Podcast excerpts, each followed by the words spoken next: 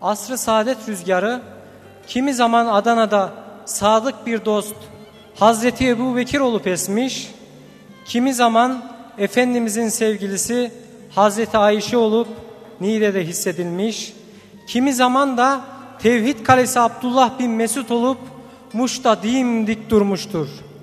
Şimdi ise 32. program olarak bu salon ve Kırşehir'de rüzgarın adının Ömerce bir yiğitlik Hazreti Zeyd bin Hattab olup esmesi için değerli hocam Muhammed Emin Yıldırım'ı sahneye davet ediyorum.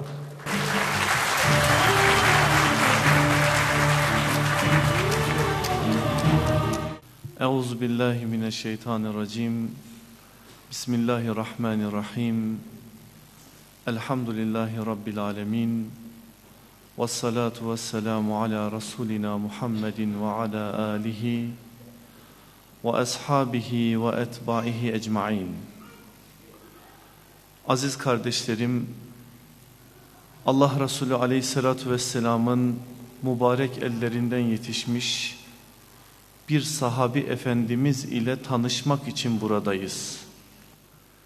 Tanıyıp da ah ne büyük insanlardı demek için burada değiliz. Bizler onların büyüklüklerini ikrar etsek de etmesek de onlar büyükler. Ama bizim için önemli olan bir hakikat var ki yaşadığımız şu hayatta Allah'ın istediği gibi Resulünün gösterdiği gibi bir kulluğa ihtiyacımız var. Çünkü insanız. Nisyan bizim zatımızın bir parçası. Unutuyoruz. Çamura batıyoruz. Kirleniyoruz. Her geçen gün biraz daha Rabbimize doğru yürümemiz gerekirken ondan başka türlü yerlere yürüyoruz. Nesillerimiz ellerimizden su gibi, sabun gibi kayıyor. Namazsızlıktan, tesettürsüzlükten sinelerimiz çatlıyor. Sabah namazlarında müminlerin evlerinden cihana ışık süzülmesi gerekirken yorganları başlarımıza geçirerek horul horul o uyku seslerimiz cihanı inletiyor.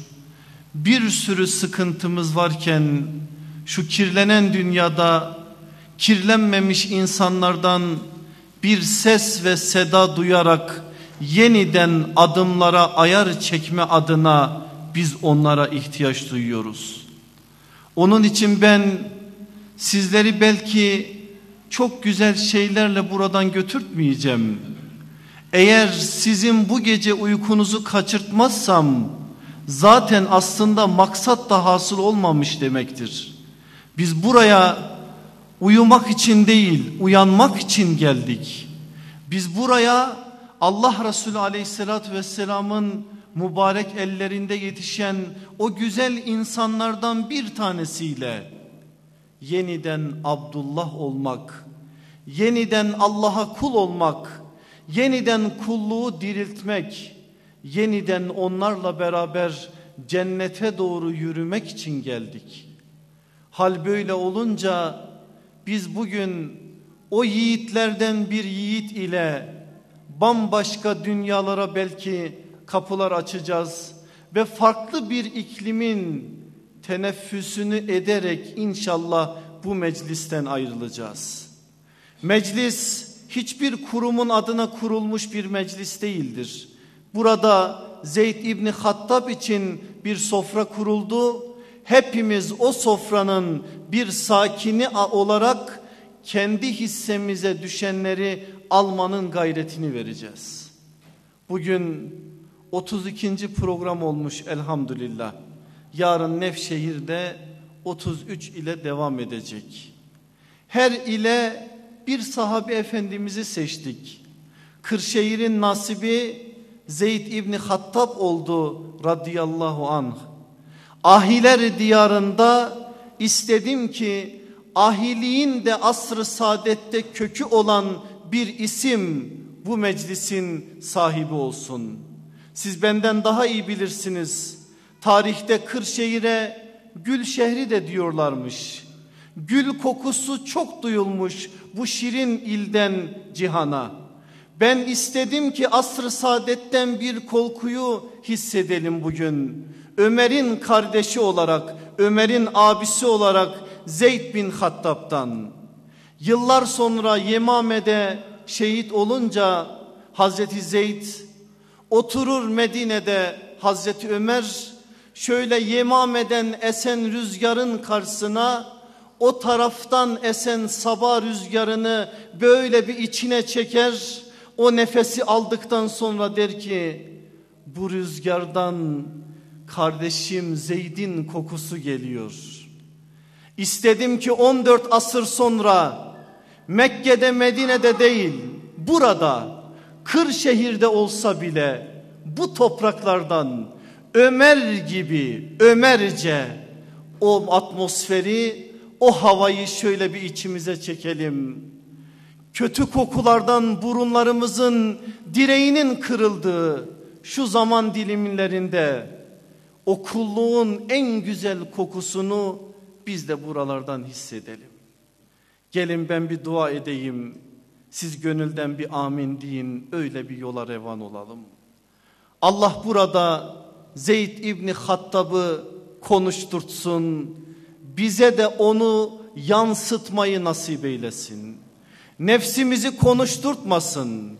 Nefsimizin hoşlanacağı şeyleri değil, Rabbimizin hoşlanacağı şeyleri söylesin hayatlarımıza, bundan sonraki ömürlerimize de duyacaklarımız inşallah bereket olsun.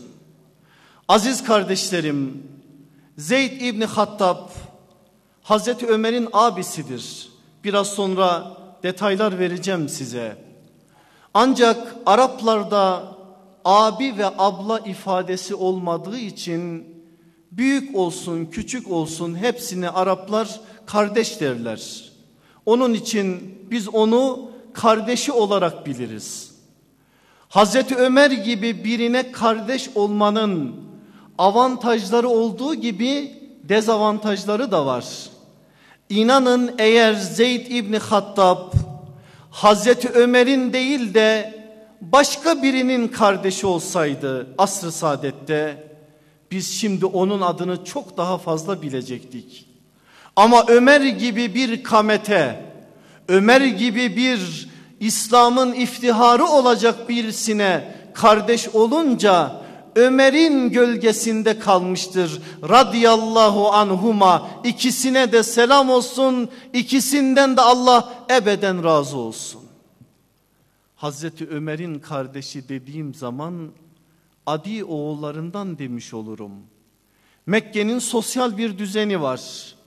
O sosyal düzen içerisinde ailelerin görevleri var. O gün Darun Nedve diye bir kurum var bugünkü karşılığıyla parlo, parlamento her bir ailenin temsilcisi de orada bir bakanlığı yürütüyor yine bugünkü karşılığıyla.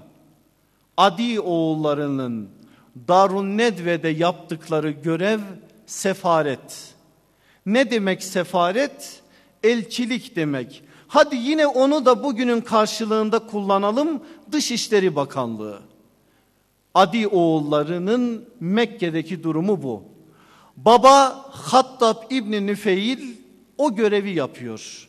Ve baba iki evlilik yapıyor hayatı boyunca. Onlardan bir tanesi evliliklerine de dikkat edin nasıl bir aile olduğunu evlilikler üzerinden daha iyi anlayacağız. Beni Esed yani Zübeyir bin Avvam'ın kabilesi olan o kabileden Esma binti Vehb isimli bir hanım ile evleniyor.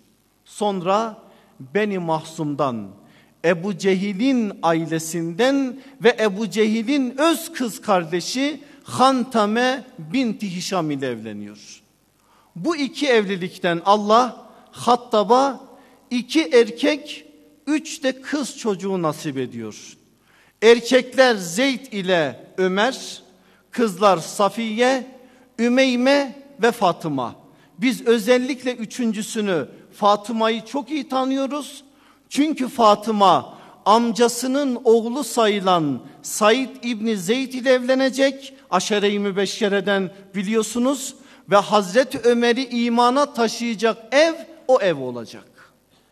Böyle bir yapısı var o evin ve o ailenin. Tarih miladi olarak 582'yi gö gösterdiğinde Hattab'ın bir oğlu olur. Ve oğluna kendi babasının amcasının oğlu olan Zeyd ki o Zeyd çok büyük bir insan. Zeyd İbni Amr İbni Nüfeil o bambaşka birisi Allah Resulü aleyhissalatü vesselamın ifadesiyle İbrahim gibi tek başına bir ümmet o onun adından esinlenerek oğluna Zeyd ismini koyar. Hazreti Ömer iki yıl sonra o haneye gelecek. Hazreti Ömer'le Zeyd İbni Hattab'ın hayatları arasında iki yıllık bir fark var. O evin bir çocuğu olarak büyüyor.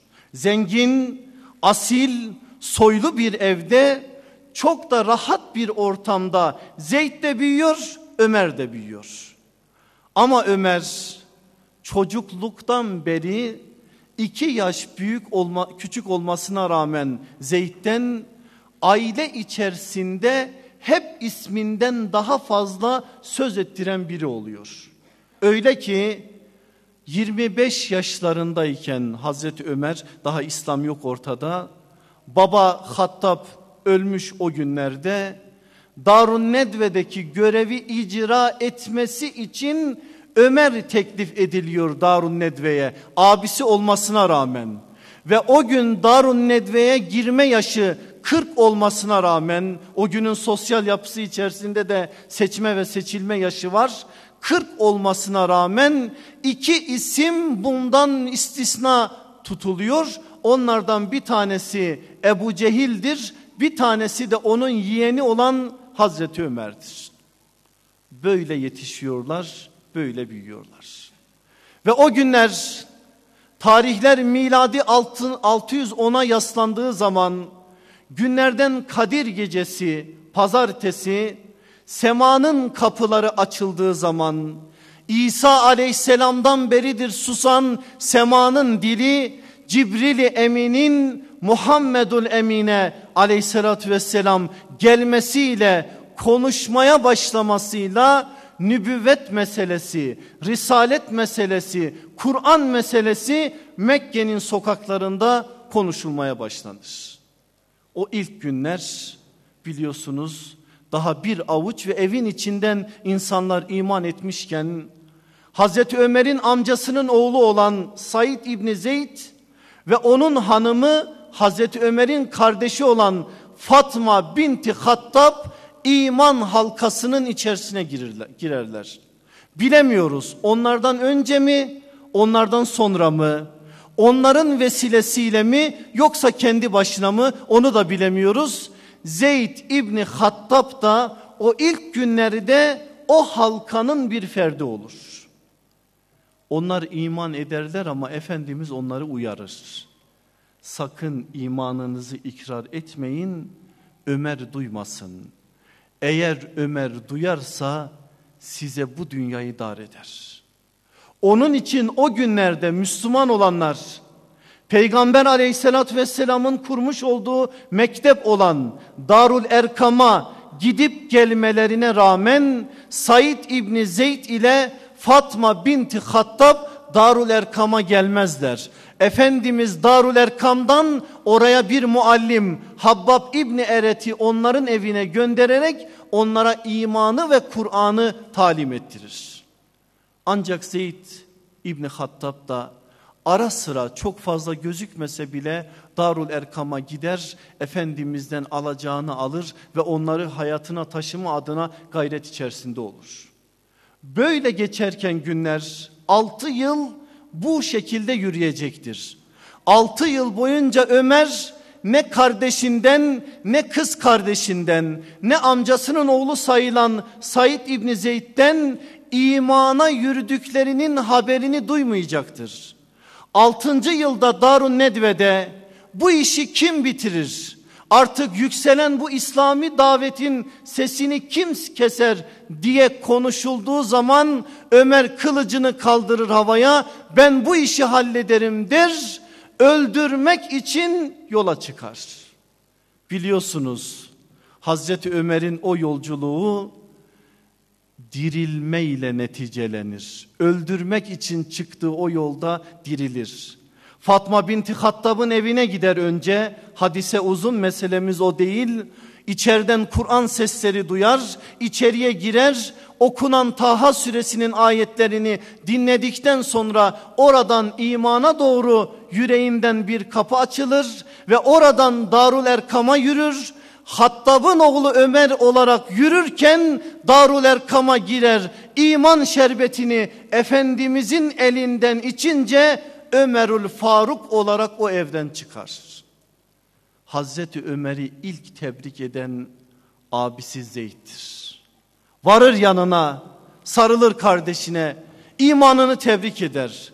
İmanını tebrik edin, edince Hazreti Ömer sinirlenir. Sen yoksa der, benden önce Müslüman mı olmuştun? Evettir. Peki sen nasıl bana söylemedin? Nasıl beni imana taşımadın? Ya ben küfür üzere ölseydim sen ne hale girerdin? Düşündün mü?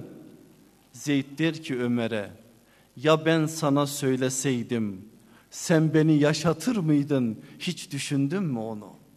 Sarılırlar birbirlerine. İman kardeşi oldukları için de o saadeti ve mutluluğu yüreklerinin ta derinliklerinde hissederler. Artık o günden sonra 7 yıl boyunca Mekke hayatında birbirlerine destek olurlar. Birbirlerine bu manada yardımcı olurlar. İmanı temsil etme adına, iman hakikatlerini yaşama adına, iman hakikatlerini bir şekilde yüreklerinden hayatlarına aktarma adına gayret içerisinde olurlar. Yedi yıllık hayatları o günden sonra böyledir. Biliyorsunuz nübüvvetin 10. yılında Yesrib'in kapıları açılıyor imana. Altı tane delikanlının akabe çadırlarında Efendimiz'i tasdik etmeleriyle akabe biatları süreci başlıyor ve nübüvvetin 13. yılına gelince artık Müslümanlar gruplar halinde o günkü adı olan Yesrib'e hicret ediyorlar. Ancak o günlerde Müslümanlar Gizli gizli hicret ediyorlar Mekkelilerin şerlerinden onların verecekleri zararlardan korkarak. O günlerde bir ses yankılanıyor Kabe'nin avlusunda. Sese dikkat edin. Ey Kureyş halkı ben yarın bir grup kardeşimle beraber Yesrib'e hicret ediyorum. Karısını dul, çocuklarını babasız, anasını evlat acısı içinde bırakmak isteyen varsa düşsün benim arkama. Kimdir bu sözün sahibi? Kim bu sözü söyleyebilir Mekke'de? Ömerül Faruk. Herkes gizli gizli hicret ederken o böyle hicret edecek. Onun için Abdullah İbni Mesud yıllar sonra Ömer'in hicreti tam bir zaferdi diyecektir tam bir zafer gibi Yesrib'e doğru yürüyecek. O Yesrib'e yürürken Zeyd İbni Hattab da orada. Mekke'deki o hayatı boyunca Zeyd bir evlilik yapmış. Bir evlilikten Abdurrahman isminde bir oğlu olmuş. Hanımının adı Lübabe. Yıllar sonra Medine'de de bir evlilik yapacak Habibe isimli bir hanımla Allah o evlilikten de Esma isminde bir kız verecek. Yıllar sonra vefatına, şehadetine yakın bir zamanda da amcasının kızı sayılan Said İbni Zeyd'in kardeşi yarın Nefşehir'de onun misafiriyiz. Atike binti Zeyd onunla evlenecek ondan çocuğu olmayacak. Ama o günlerde Lübabe isimli bir hanımla evli ve Abdurrahman isminde bir çocuğu var. Onu da yanına alıyor, hanımını da yanına alıyor. Bir miktar zayıf Müslüman da Hazreti Ömer ile beraber beraberce Yesrib'e doğru yola çıkıyorlar. Onlar gidiyor. Arkasından Efendimiz Aleyhisselatü Vesselam sadık dostu Hazreti Ebu Bekir'le yola revan oluyor. Onların arkasından Ali Efendimizin ve kendi ailesini yanına alarak o günkü adıyla Yesrib'e gidiyor. Yolları Kuba'da birleşiyor. Efendimiz Kuba'da onlarla birleşince İslam medeniyetinin temelinin ne olduğunu aleme öğretircesine Kuba'ya varır varmaz orada kaldığı gün sayısı sadece dört gündür. Dört günün sonunda oraya bir mescit inşa eder. Kuba Mescidi yanına sahabeyi de alarak Neccar oğullarının mahallesine yürür. Ne için? Medeniyetin temellerini atmak için. Neyle atacak? Yine bir mescit ile, yine bir cami ile. Hem Mescid-i Nebevi'nin inşasında, hem biraz önce size aktardığım Kuba Mescid'in inşasında abi kardeş Ömer ve Zeyd ikisi beraber o inşaatta çalışacak terlerini ihlas ile o inşaatın temellerine dökeceklerdir. Efendimiz aleyhissalatü vesselam Mescid-i Nebevi'nin inşaatını bitirecek. 6 ay sürecek. Bukhari'nin bize naklettiği bir rivayet bu. 6 ayın sonrasında mescit yapılmış. Kendi kalacağı odalar olan menzil yapılmış. Mescidin hemen arkasında adam yetiştiren bir müessese olan Suffa Mektebi yapılmış. Bu üçünün arkasında bir iş yapıyor ki Efendimiz o iş gerçekten medeniyetin dördüncü ayağı olarak bize çok şey söyler. Nedir o şey? Muakkattır. Yani ensar muhacir kardeşliğidir. Enes bin Malik aktarıyor. İnşaat bitti diyor caminin inşaatı. Efendimiz beni gönderdi dedi ki git ne kadar muhacir ve ensar görürsen hepsini çağır gelsin. Çağırdım geldi şöyle toplanmışlar Efendimizin huzurunda. Allah Resulü muhaciri ensara kardeş kılacak.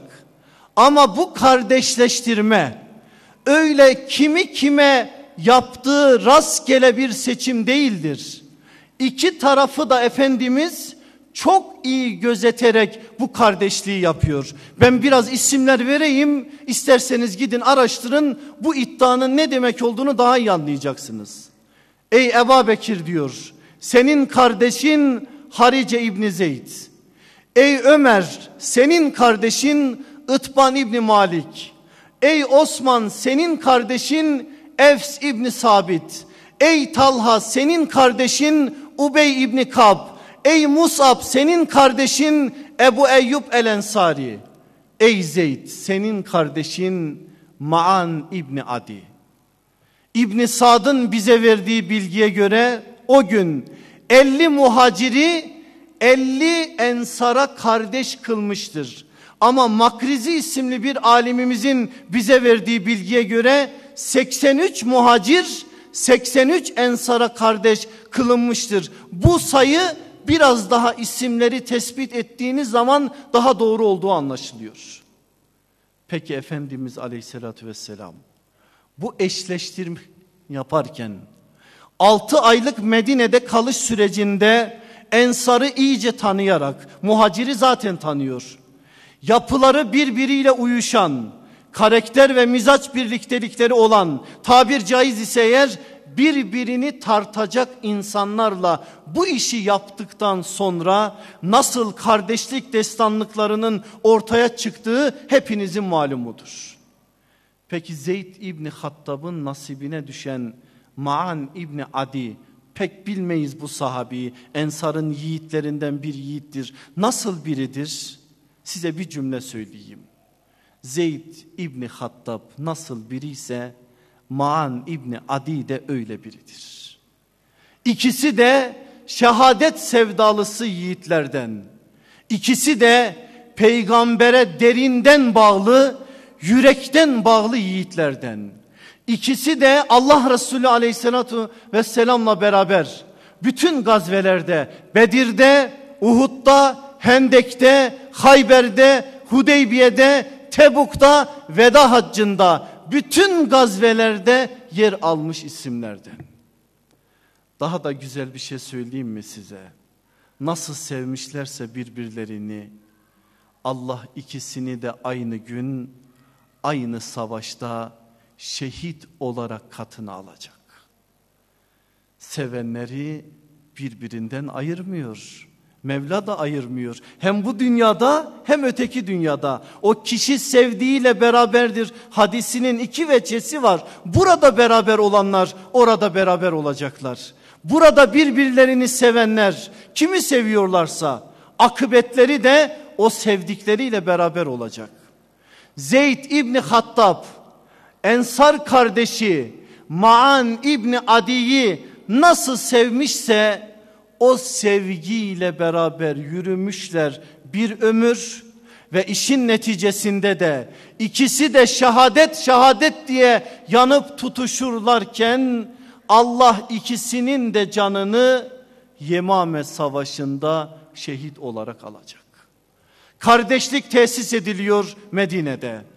Hicretin ikinci yılı Bilal Bedre asker istiyor.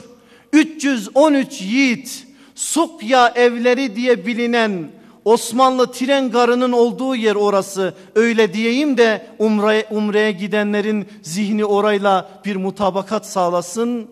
Osmanlı tren garının bulunduğu yerin içindeki Sukya Mescidi'nin bulunduğu yerde o 313 kişi toplandığı zaman o askerlerin içerisinden iki isim Zeyd ile Ma'an geliyorlar. Allah Resulü aleyhissalatü vesselama orada söz veriyorlar. Beraberce Bedre doğru 160 kilometre uzaklıkta Bedir Medine'ye 160 kilometreyi beraberce yürüyorlar. Yürürken yollarında sohbet konusu olan bir tek mesele, mesele vardır. O da şehadet ve şehadettir. Şehadeti konuşmuşlar. Şehit olmak için yürümüşler. Ama Allah o gün onlara nasip etmeyecek. Bedir bitmiş. Kendilerine yakışan bir duruş ortaya koymuşlar. O gün 70 müşrik öldürülmüş.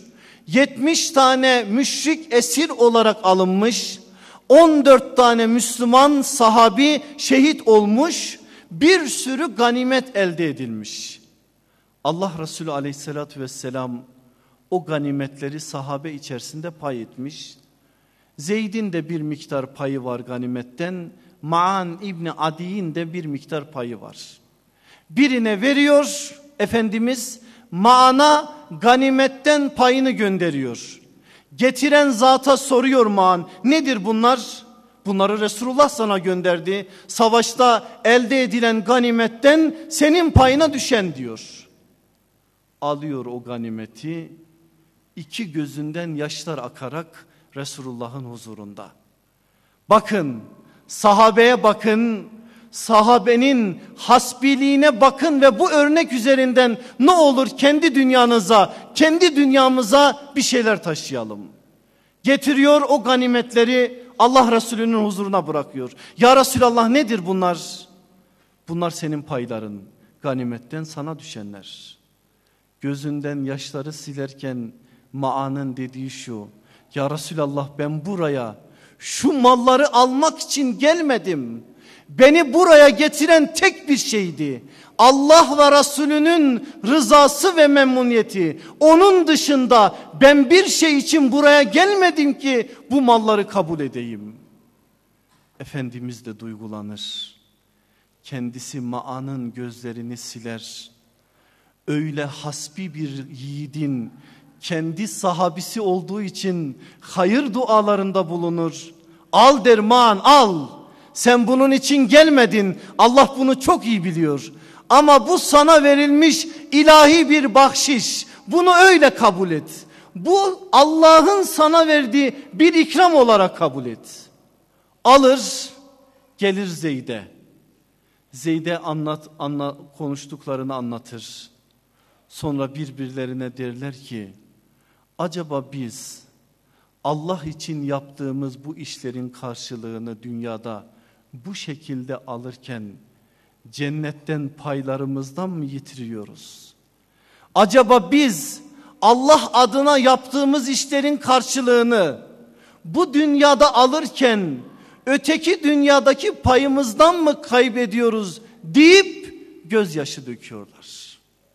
Sahabenin hasbiliğini, beklentisizliğini, en ufak bir beklenti içerisine girmemelerini siz bu sözlerin, bu konuşmaların üzerinden anlayın.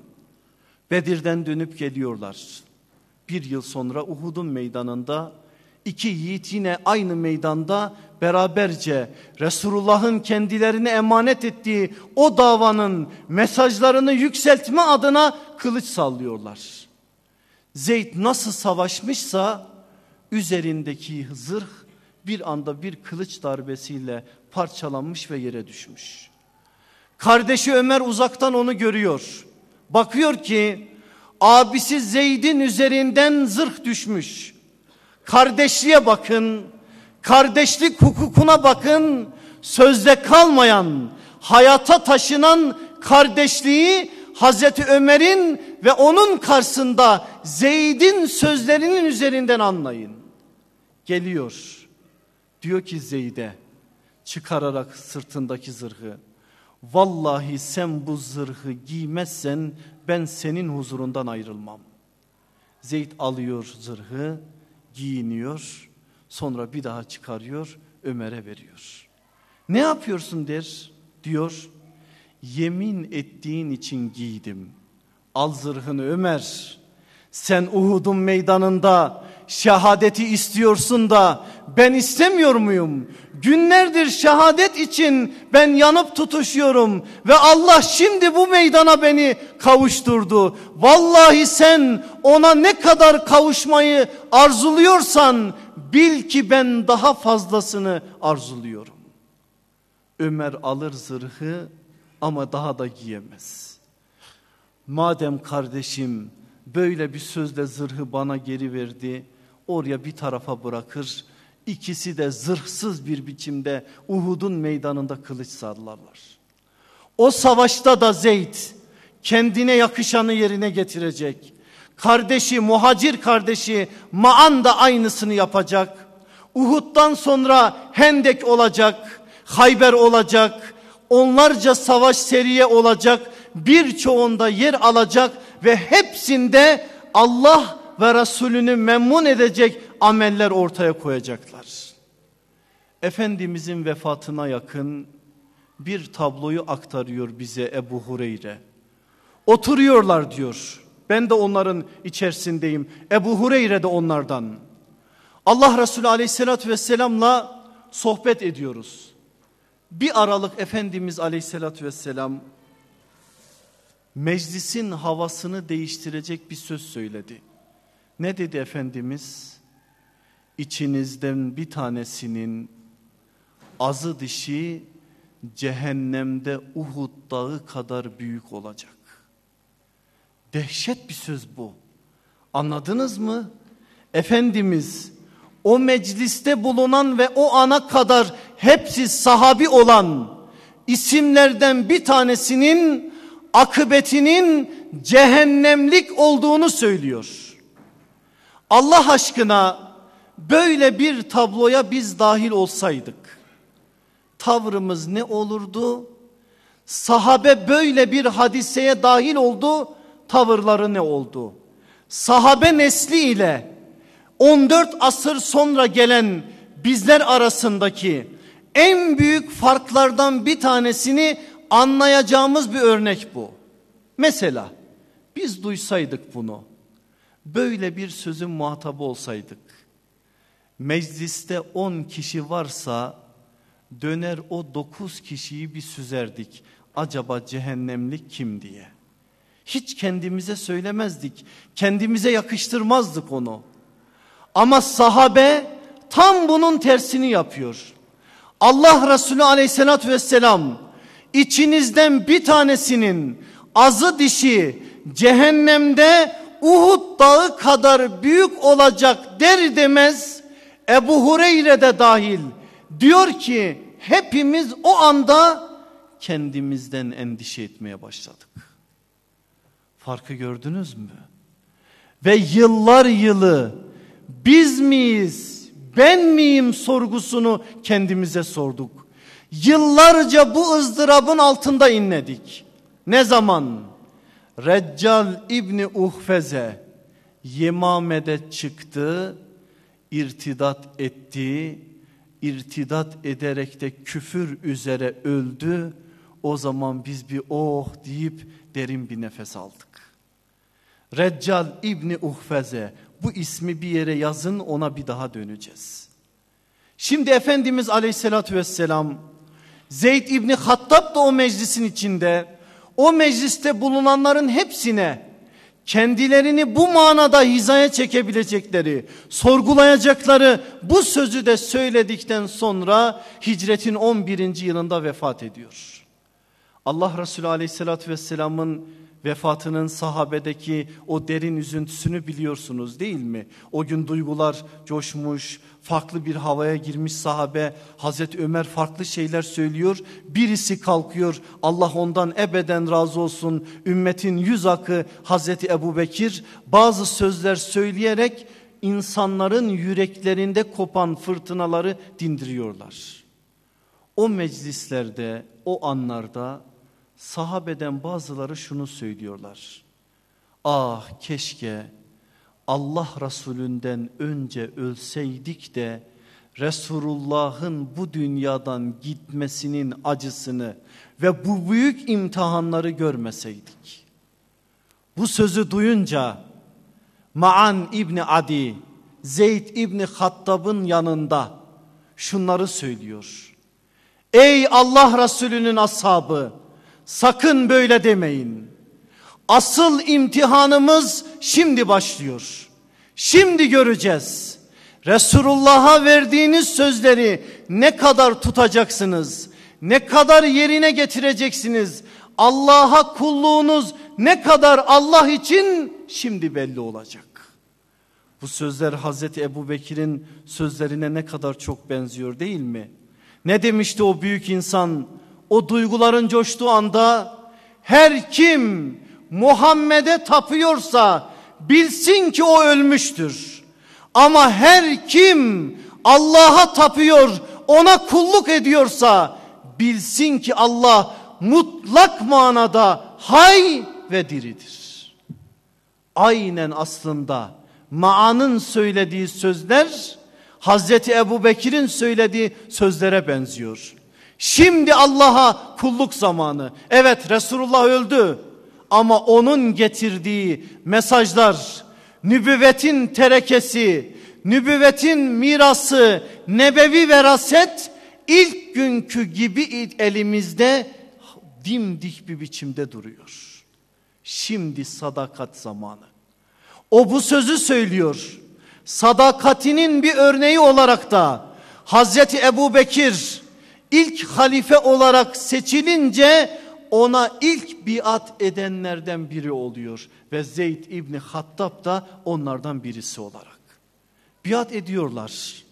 Ancak biliyorsunuz Hazreti Ebu Bekir'in o ilk günleri iki buçuk yıl sürmüştür zaten hilafet süresi. O ilk günleri çok zordur. İrtidat hareketleri İslam dünyasının dört bir tarafında yayılıyor. Zekat vermemek için insanlar baş kaldırıyorlar. Halifeye karşı bazı şeyler söyleniyor ve birçok yerde sıkıntı var. O sıkıntıların olduğu bir yerde Benu Hanife isimli bir kabilenin yaşadığı Yemame yurdu diye bilinen bir yer. Oranın lideri Mesleme İbni Sümame baş kaldırmış ve kendisinin peygamber olduğunu iddia etmiş. Bu zat aslında hicretin 10. yılında Efendimiz'e gelmiş. Adıl, asıl adı Mesleme. Mesleme İbni Sümame. Efendimiz'e gelmiş. Allah Resulüne bazı şeyler söylemiş. Resulullah anlamış bunun yüreğindeki haset hastalığını ve sıkıntılarını.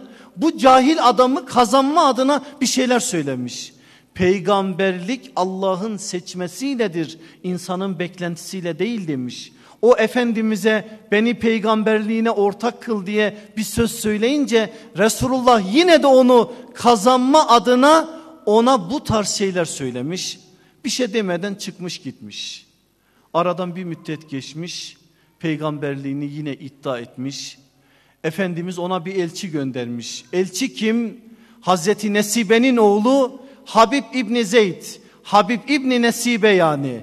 O gitmiş ona mesajları ulaştırmış ama Müseyleme onu da dinlemeyip onu feci bir biçimde şehit etmiş. Peygamberlik iddiasını tekrar edince Allah Resulü aleyhissalatü vesselam Mesleme İbni Sümame olan ismini Müseylemetül Kezzab diye değiştirmiş. Müseylemetül Kezzab ne demek biliyorsunuz değil mi? Kezzab çok yalancı demek zaten. Müseyleme ise Müslümancık demek. Müslüman değil o artık. Müslümancık biraz izler var üzerinde ama artık o İslam'ın çizgisinin dışında. Böyle bir haldeyken Allah Resulü aleyhissalatü vesselam vefat edince bana gün doğdu deyip ortağım da öldü diyerek haşa peygamberliğini daha üst bir perdeden dile getirmeye başlamış.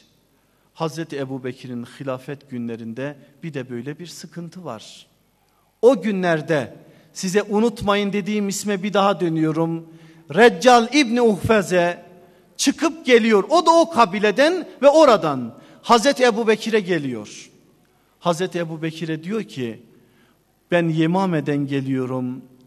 En az 50 bin insan toplanmış Müseyleme'nin etrafında. Sen halife olarak beni Müslümanların elçisi olarak ata ve bana yetki ver.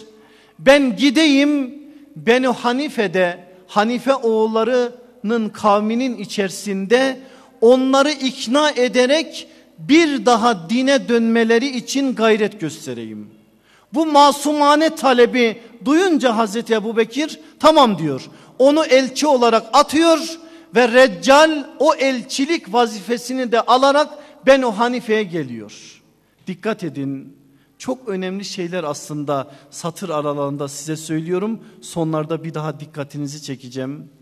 Reccal geliyor bakıyor ki büyük bir topluluk var etrafında. Bir anda ahireti unutuyor, dünya eksenli bir hayata dönüşüyor. Ve diyor ki eğer Müseyleme galip gelir de devletini ilan ederse bu kadar kalabalık insanlar da ona inanırsa ben de o devletin gerçekleşmesi adına gayret gösteren birisi olarak o devletten nasiplenirim. Dünya adına dinini satıyor. Dünya adına ahiretini unutuyor. Hazreti Ebu Bekir'in verdiği görevi de arkasına atarak Müseyleme'ye gidip belli şeylerde pazarlık ederek onun yanında yer alıyor. Allah Resulü aleyhissalatü vesselamın bir ihbarı gaybi olarak vermiş olduğu o sözün nasıl tahakkuk ettiğini şimdi gördük değil mi? Azı dişi Uhud'da, Uhud dağı kadar cehennemde büyük olacak o adam. Niçin? Müslümanken irtidat etmiş. Resulullah'ı görmüş iken sahabe olma şerefine nail olmuş iken dünya adına, dünyalık adına ahiretini satmış. Bununla da kalmamış insanları saptırmış. İnsanlara diyor ki ben Kur'an'ı çok iyi biliyorum. Ayetler okuyor insanlara. Şu ayet Müseyleme'den bahsediyor deyip Müseyleme adına yorumluyor. Ben Resulullah'tan şu sözü duydum diyor. Öyle bir söz yok. Güya Allah Resulü demiş ki Müseyleme ya da onların dediğiyle diyelim Mesleme İbni Sümame nübüvvette benim ortağımdır. Haşa böyle de bir söz yok. Ama insanları saptırdığı için böyle bir şeyin karşılığında Allah Resulü'nün o hitabının karşılığında o hitabın sahibi olmuş. Müslümenin karşısında Müseylemetül Kezzab'ın yanında böyle bir topluluk oluşuyor. Ve bu topluluk asabiyet ve ganimet ile dünyevi beklenti ve aile üstünlükleriyle onların yanında yer alıyorlar. Onların yanında yer alan o topluluğun nasıl olduğunu anlamanız için de size bir rivayet aktaracağım. Ama o rivayetten de kendi dünyamıza bazı şeyler taşıyacağız. Taberi tarihinde aktarıyor. Talha en Nemiri isimli bir zat varıyor Müseyleme'nin yanına. Sen Müseyleme misin diyor. Müseyleme evet ben oyum diyor. Sen Allah'ın peygamberi olduğunu iddia ediyormuşsun doğru mu? Evet diyor. Peki sana vahyi kim getiriyor? Bana vahyi Rahman isimli bir melek getiriyor diyor. Sana vahiy gece mi geliyor gündüz mü? Sözlere ne olur dikkat edin. Karanlıkta mı sana vahiy geliyor? Gündüz mü vahiy geliyor? Bana diyor karanlıkta geliyor. Talha'nın sözü şu. Vallahi Allah adına yemin olsun ki sen yalancının tekisin. Niçin? Çünkü eğer sen Allah'ın peygamberi olsan Allah peygamberine niye gecenin karanlığında sadece insanlar yokken vahiy göndersin ki? Allah'ın peygamberi olsan vahiy gündüz de gelir, gece de gelir. Tek başına olurken de gelir, insanlarla beraber olduğun zaman da gelir. Mesela Efendimiz Aleyhisselatü Vesselam'a vahiy hep gece mi geldi? Hayır. Oturuyorlar insanların huzurun, huzurunda Cebrail insan suretinde geliyor. Dıhyetül kelbi suretinde Efendimiz'e bir şeyler getiriyor.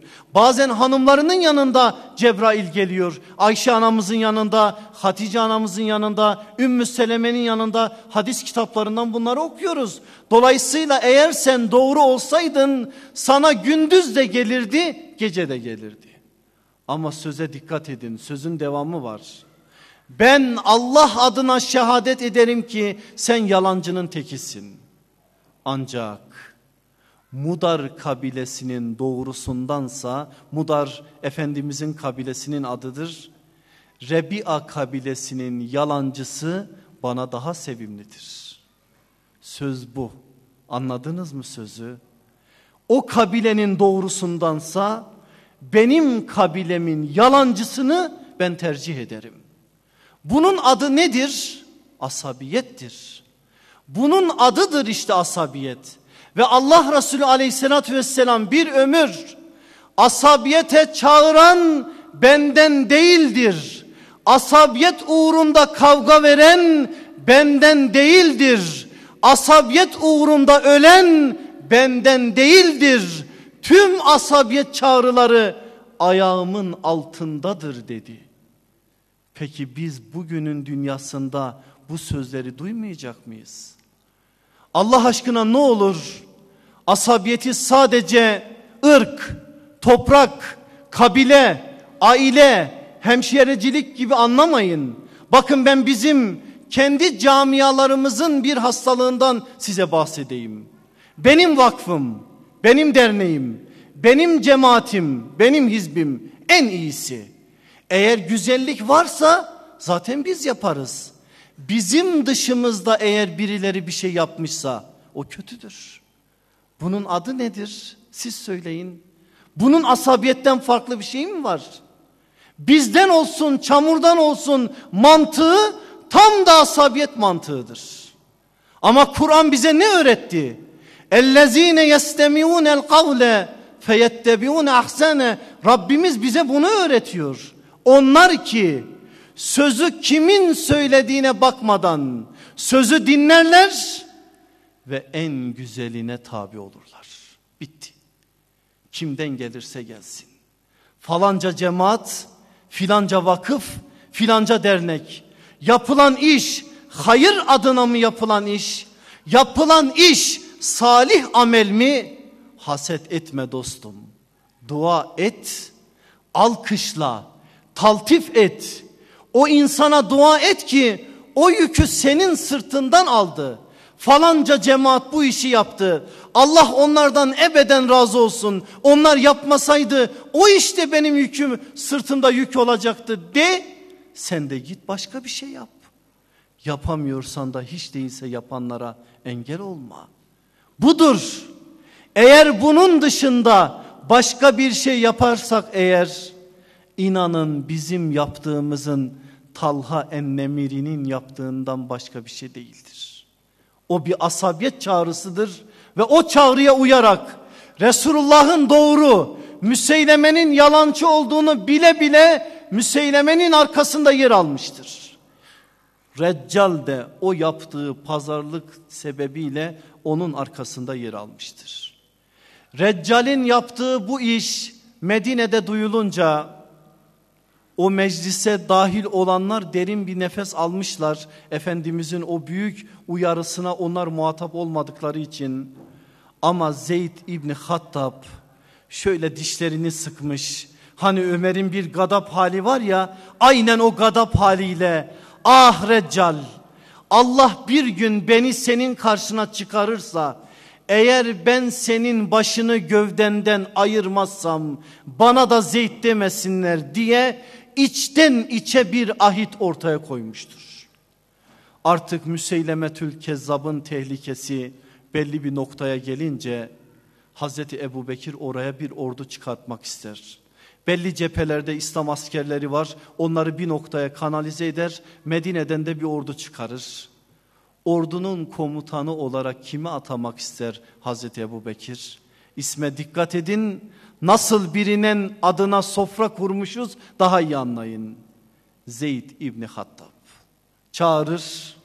Ordunun komutanı sensindir. Söz nedir Zeyd'in? Ey Allah Resulü'nün halifesi. Emrin başım üstüne. Sen dedin ben yapacağım ama beni bir dinle. Ben söz verdim Rabbime. Dedim ki Reccal eğer benim karşıma bir savaşta çıkarsa onu başının başından gövdesine ayıracağım. Ve ben şehadet adına o savaş meydanında o şehadetin arkasında olacağımı da Rabbime söz verdim. Ordu komutanı olmak biraz dikkat ister. Ben şimdi bu sözü vermişken ordu komutanı olursam belki ölçüsüz davranırım. İslam ordusunu zora sokabilirim. Ne olur beni bundan dolayı bu işten al. Hazreti Ebu Bekir onun bu sözünü dinleyince çok güzel, makul, görevden kaçan bir söz değil. Verilmiş bir ahdi var. O ahdi yerine getirme adına onu oradan alır. Halid bin Velid'i İslam ordularının komutanı olarak atar. Müslümanlar varırlar Yemame'ye sayıları tam 12 bin olmuştur. Ama karşı tarafta asabiyetin ve ganimetin bir araya getirdiği topluluğun sayısı tam 40 bindir. 40 bine karşı 12 bin kişilik bir İslam ordusu Yemame yurdunda onlara karşı savaşacak. Halid bin Velid askerlerini konuşlandırıyor. O gün İslam ordusunun bir sancağı var. Muhacirlerin taşıyacağı bir de ensarın var taşıyacakları. Muhacirlerin sancağını Zeyd İbni Hattab'a veriyor. Zeyd elinde bir sancak, diğer elinde kılıç, savaş meydanında. Savaş başlıyor. İnanılmaz çetin bir savaş. Yemame. Konumuz o olmadığı için ayrıntıya giremeyeceğim size. Ama işin bidayetinde şöyle diyeyim siz anlayın. İkinci bir Uhud yaşıyorlar Müslümanlar. Bir anda dağılıyor İslam ordusu. Bir anda Müslümanların yüreğine korku düşüyor. Dağılan o orduyu toparlama adına ashabtan bazıları konuşma yapıyorlar. Konuşma yapanlardan bir tanesi de Zeyd İbni Hattab'dır. Çıkıyor Müslümanların karşısına. Ey insanlar diyor. Unuttunuz mu? Hani siz cennet için savaşıyordunuz? Hani cennet için buradaydınız? Yaptığınız şu iş, bu dağınıklığınız Allah'ın razı ve memnun olacağı bir iş değil. Allah'ım İslam ordusunun bu dağınıklığından dolayı senden özür diliyorum. Ve ben Allah'ın ve Resulünün düşmanı olan şu azgın kavimden olmadığımı da sana beyan ediyorum. Sonra Zeyd ne diyecek biliyor musunuz? Ya Rabbi diyecek. Onlardan ele başlarından kastı reccaldir. Yere sermeyene kadar tek bir dünyalık kelam ağzımdan çıkmayacak. Artık zaman söz zamanı değil. Zaman iş zamanıdır. Zaman eldeki sancağı düşürmeme zamanıdır. Zaman eldeki kılıcın hakkını verme zamanıdır diyecek. İslam ordusunu bir toparlatacak ve Yemame savaş meydanına dalacak. Savaşacaklar. Reccali kestirmiş gözüne arayacak arayacak bulacak ve Reccal'e bir kılıç darbesiyle onu cehenneme gönderecek. O anda kardeşi Ma'an yanı başında şehit olacak. Onun şehadetini görünce kardeşim diyecek benden önce öyle mi? Açacak ellerini Yemame'nin meydanında Allah'ım diyecek senin peygamberinin getirdiği din uğruna ben çok savaşa girdim. Ne olur bu savaş benim son savaşım olsun ve bu savaş sana şehit olarak yürüyeceğim bir savaş olsun. Gelin de hayran olmayın sahabeye ve onların şu şehadet aşkına.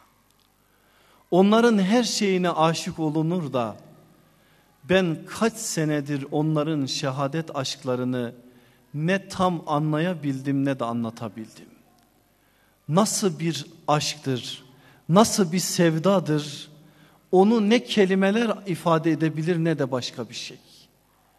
Bu duayı yapacak yürekten yapılmış bir dua Allah o duayı karşılıksız bırakır mı? Ebu Meryem isminde bir zat çıkacak karşısına karşı tarafın bir askeri ismini özellikle söyledim biraz sonra onun için bir şey söyleyeceğim. Kılıçlarıyla Zeyd'e birkaç darbe vuracak. Zeyd'in elinden kılıç düşecek ama sancağı düşürmeyecek. O sancağı yere düşerken bile al kardeşim deyip Salim İbni Salim Mevla Ebu Huzayfe'ye uzatacak. Salim kim? Kur'an'ın yücelttiği bir insan. O bambaşka birisi sancağı alırken Zeyd'e şöyle bir bakacak bir cümlesi var orada. Salim bir Kur'an hafızıdır. İçimizdeki bütün Kur'an hafızlarına bir örnek olsun. Nasıl Kur'an'ın hafızı olunduğu gibi muhafız da olunması gerekir. Gerçeğini Salim'in sözünden anlayacağız. Eğer bu sancağı yere düşürürsem Allah beni kötü bir Kur'an taşıyıcısı etsin. Alacak sonuna kadar salim o sancağı taşıyacak. O da o meydanda şehit olarak gidecek.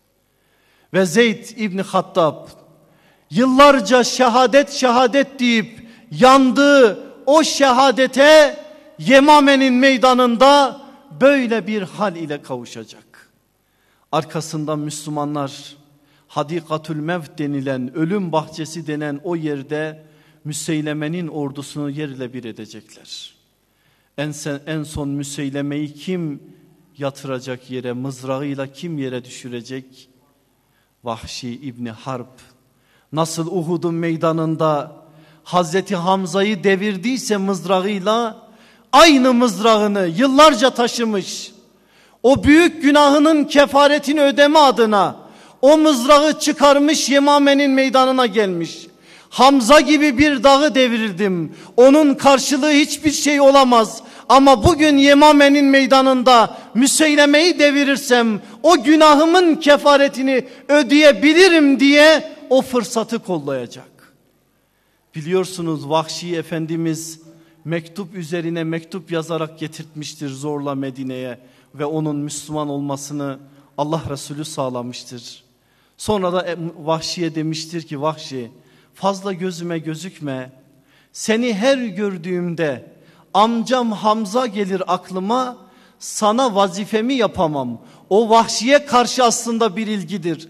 Peygamberin merhametini gösteren bir cümledir aslında o. Vahşi tamam demiş. Yıllar yılı bir direğin arkasında Efendimiz'i süzmüş ama onunla karşı karşıya gelmemiş. Efendimiz vefat etmiş. Hep içinden şu duyguyu taşımış vahşi. Bir gün çıkacak Resulullah benim karşıma artık bana gözükebilirsin diyecek. Onun o duygular içerisinde giderken Efendimiz vefat etmiş. O mızrağı Yemame'nin meydanında Müseylemetül Kezzab'a atar atmaz secdeye kapanmış söz şudur. Ya Resulallah artık görünebilir miyim? Bilemiyoruz Allah Resulü ona ne demiştir ama günahının kefaretidir o. Zaten o onu bir günah olarak da işlememişti. Mümin değildi ki o zaman günah olsun. İslam'dan önceki bütün günahların silindiğini Efendimiz bize müjde vermişti. Vahşinin o darbesiyle de Müseylemetül Kezzab Yemame'nin meydanına düşünce asabiyetin ve ganimetin ordusu darmadağın olacak. Ve Müslümanlar zafer haberiyle Medine'ye dönecek. Hazreti Ebu Bekir, Hazreti Ömer, ashabın geride kalan büyükleri hepsi yolda o gazilerin Halid bin Velid ve onun arkasında gelen gazilerin yolunu gözlüyorlar. Zafer haberi geliyor Medine'ye. Tekbirler in, tekbirlerle inliyor Medine. Hazreti Ömer o sevinci yüreğinde tattığı anda askerlerin içerisinden kardeşini arıyor. Kimselere de bir şey sormuyor. Kimseler de bir şey söylemiyor. Askerlerin içerisinde Abdullah İbni Ömer de vardır. Hazreti Ömer'in oğlu Abdullah'ı görüyor. Abdullah diyor amcanı göremedim amcan nerede? Abdullah'ın gözlerinden yaş boşanıyor. Ah Zeyd diyor Hazreti Ömer. Dönüp Abdullah'a diyor ki madem amcan şehit oldu sen niye geri geldin? Sen de o meydanda şehit olsaydın. O günden sonradır o sözü. Ne zaman Yemame tarafına dönse sabah rüzgarı esiyor ve Zeyd'in kokusunu bana getiriyor diyor. Ve o gün söyleyecek o büyük sözü, o muhteşem sözü. Allah Zeyd'e rahmet eylesin. O iki güzellikte beni geçti. Benden önce Müslüman oldu ve benden önce şehadete erdi.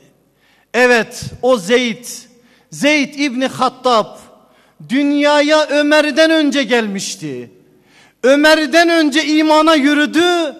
Ömer'den önce de şehadete yürüdü. Allah Ömer'e de rahmet eylesin. Zeyd'e de rahmet eylesin. Hiç unutmayacak Hazreti Ömer. Yemame'den bir grup Müslüman gelecek. Tanıştırıyorlar kendi kendilerine. Meclisin içerisinde bulunanlardan bir tanesi Ebu Meryem'dir. Ebu Meryem kendisini tanıştırınca ey Ömer diyecek. Biliyor musun senin kardeşin Zeyd İbni Hattab'ı ben öldürdüm. Ama onu öldürdüğüm için çok sevinçliyim. Ömer şaşıracak. Niye diyecek? Sevinçliyim ki ben onu öldürdüm. O şehit olarak cennete yürüdü. Sevinçliyim ki o beni öldürmedi. Eğer o beni öldürseydi Ebu Meryem şimdi cehennemdeydi. Ama o ölürken beni diriltti. Zaten şehit budur. Şehit ölürken yanındakileri diriltir. Akıttığı kanını o toprağa, o toprağa tohum olur. Binlerce tohum yetişir o toprakta. Sarılacak Ebu Meryem'e onun o güzel sözünden dolayı kutlayacak. İslam nasıl bir din? Gelin de bu dine kurban olmayın. Kardeşinin katili Ebu Meryem'i iman etmiş daha sonra Hazreti Ömer ne yapacak biliyor musunuz? Basra'ya bir dönem vali olarak atayacak. Hadi gelin de bu dine kurban olmayın. Kardeş katilini kardeş olarak sinenize alacaksınız ve onu Basra'ya kadı olarak, vali olarak atayacaksınız. İslam'ın verdiği bir güzelliktir. Bunun başka bir izahı yok. Hazreti Ömer o günden sonra da hep Zeyd demiş. Ah Zeyd demiş inlemiş. Ne zamana kadar? Meşhur şair mütememmim bir gün halifenin huzurunda bir şiir okuyor. Çok meşhur bir şairdir bu. Cahiliye Araplarının içerisinde de yetişmiş şiirleri muallaka diye bilinen o asılan şiirlerden seçilmiş muhteşem bir şiir, şair muhteşem şiirleri olan bir zattır. Hazreti Ömer'in huzurunda bir şiir okurken şiirlerinin içerisinde müş, bir olay üzere ölen kardeşinden bahis açar. Kardeşi için birkaç cümle söyleyince Hazreti Ömer'in aklına da hemen Zeyd İbni Hattab gelir. Bir orada da ah der gözyaşı döker. Ve der ki eğer ben de senin kadar kabiliyetli bir şair olsaydım ben de Yimame'de şehit olan kardeşim Zeyd için senin söylediğin gibi güzel şiirler söyler onu anlatırdım. O anda mütememmimin sözü şudur. Ey Ömer eğer benim kardeşim de senin kardeşin gibi Yemame'nin meydanında Müslüman olarak ve şehit olarak ölseydi vallahi hiç üzülmez ve onun içinde tek bir şiir söylemezdim. Ama benim kardeşim küfür üzere öldü. Ben ona yanıyorum. İmansızlık üzere gittiği için yanıyorum. Onun arkasındaki feryat ve figanım budur. O anda Hazreti Ömer silecek gözyaşlarını ve diyecek ki şimdiye kadar duyduğum en güzel teselli cümlesi, en güzel taziye mesajı buydu. Bugünden sonra Zeyd'e ağlamak yoktur. Mütememmim bir hakikate dikkatimizi çekiyor. Dikkat ettiniz mi? İmansızlıktan ölen kardeşleri. Yok mu bugün imansızlıktan ölen kardeşlerimiz? Bakın etrafınıza. Bakın şöyle bir yaşadığınız ülkeye. Bakın şöyle bir dünyaya. İmandan mahrum olan binler, milyonlar etrafımızda. Peki dün sahabe onlara imanın tohumunu, imanın mesajını ekmek için, imanın mesajını ulaştırmak için dünyanın dört bir tarafına yayıldılar. Biz bugün onların bu topraklara ektikleri tohumu konuşuyoruz bakın.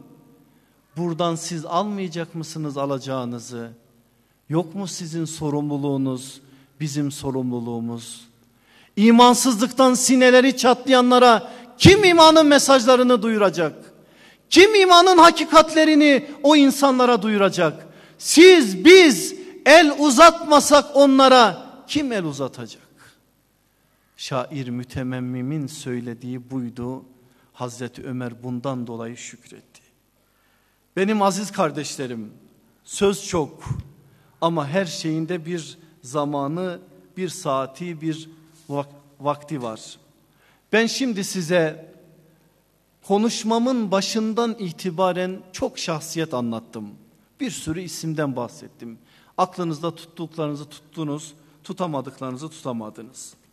Ama özellikle ben üç tane ibret şahsiyet, üç tane örnek şahsiyet söyledim ve onların üzerinden bazı mesajlar vermeye çalıştım size. Biliyorsunuz Kur'an da bize örnek şahsiyetler aktarır, ibret şahsiyetler aktarır. Örnek şahsiyetlerin üzerinden verilen mesaj şudur. Onlar gibi olmaya çalışın. İbret şahsiyetlerin üzerinden verilen mesaj da şudur. Sakın onların yaptığı yanlışı yapmayın. Onun için Kur'an peygamberleri anlatır. Onun için Kur'an Firavun'u anlatır. Nemrud'u anlatır. Haman'ı anlatır. Kaman'ı anlatır. Samiri'yi anlatır. Anlatır da anlatır. Ben de size üç örnek şahsiyet anlattım. Üç ibret şahsiyet anlattım. Aslında çok anlattım da özellikle bu altı tane şahsiyetin üzerinden size altı tane mesaj vereceğim. İbret şahsiyetlerden birincisi Reccal İbni Uhfaze ne dedi bize? Resulullah'ı dünya gözüyle görme bahtiyarlığına ersem bile ahiret öncelikli değil de dünya öncelikli yaşarsan sonun hüsran olur. Geçici olanı kalıcı olana değiştirme ki elde ettiğin büyük fırsatları kaçırmayasın.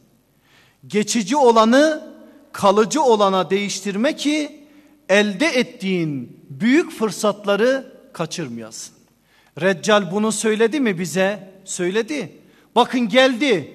Allah Resulüne sahabi oldu. Dünya gözüyle Resulullah'ı görme şerefine nail oldu. Hazreti Ebu Bekir zamanında elçi tayin edildi ama akıbeti bu oldu. Niçin? Ahireti unuttu, dünyayı öne aldı. Mevki makam hırsı Allah korgusuna galebe çaldı. Mevki ve makam hırsını başka şeyler farklı bir noktaya çekerek onun felaketi ve hüsranı oldu.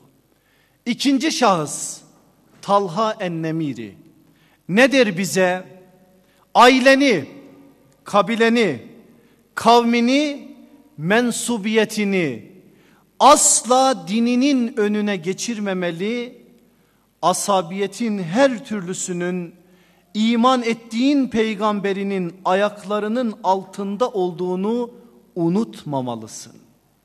Zamanı fazla uzatmamak için cümleleri tekrar etmeyeceğim ama arkadaşlar siteye koyuyorlar. İlgilenenler oradan alırlar metni. Bizden olsun ama çamurdan olsun mantığına bulaşma ki onun ümmetinden olabilesin. Bizden olsun ama çamurdan olsun mantığına bulaşma ki onun ümmetinden olabilesin. Talha Ennemiri'nin bize verdiği mesaj. Üçüncü ibret şahsiyet Mesleme İbni Sümame iken Müseylemetül Kezzab olan o büyük yalancı. O bize nedir? Haset, insanı yiyip bitiren bir virüs. Allah'ın sana verdiğini yeterli görmeyip başkalarına verilenlere göz dikmek ve iblisi şeytanlaştıran kötü bir hastalıktır. Kendini bu tehlikeli durumdan korumaya çalış ki Allah'ın rahmetine kavuşabilesin. Kendini bu tehlikeli durumdan korumaya çalış ki Allah'ın rahmetine kavuşabilesin. Haset çok kötü bir hastalık. Allah içimizdeki bu hastalığı söküp atsın inşallah. O hastalık adamı bu hale sokuyor. Müseylemeyi o hale getiren şey hasediydi. Niye Allah ona verdi de bana vermedi diyor. Peygamberliğe kafa tutuyor. Görebiliyor musunuz? Peki bir insan nasıl bir noktaya gelir? Hasedi terbiye etmezsen akıbetin odur. Onun için Müseylemetül Kezzab ibret şahsiyet olarak bize bunu söyler. Peki örnek şahsiyetler? Birincisi Ömer İbni Hattab ya da Resulullah'ın ona dediği gibi diyelim Ömerül Faruk. Nedir Ömerül Faruk bize? Kardeşlik söz ile olmaz, amel ile olur. Kardeşin için savaş ortamlarında olsa bile sırtındaki zırhı çıkarıp verebilirsen bu hukuku tam anlamı ile işletmiş olursun. Her ne durumda olursan ol kardeşlerini unutma ki unutulmayasın. Her ne durumda olursan ol kardeşlerini unutma ki unutulmayasın. Niye unutmadı, unutulmadı? Niye unutturmadı Rabbimiz? 14 asır sonra geldik. Bakın Zeyd İbni Hattab adına ahiler diyarında bir sofra kurduk. Zihne düşüren Allah'tır. 10 bin sahabi efendimiz var. 5 bininin hayatını kısmen biliyoruz. 2000'in hayatını biraz biliyoruz. O 2000'den hadis rivayet eden bin sahabinin hayatını şöyle bir derste anlatmaktan daha fazla bilgiyle biliyoruz. Bu sahabi hayatlarıyla ilgilenen bir kardeşiniz olarak size söylüyorum.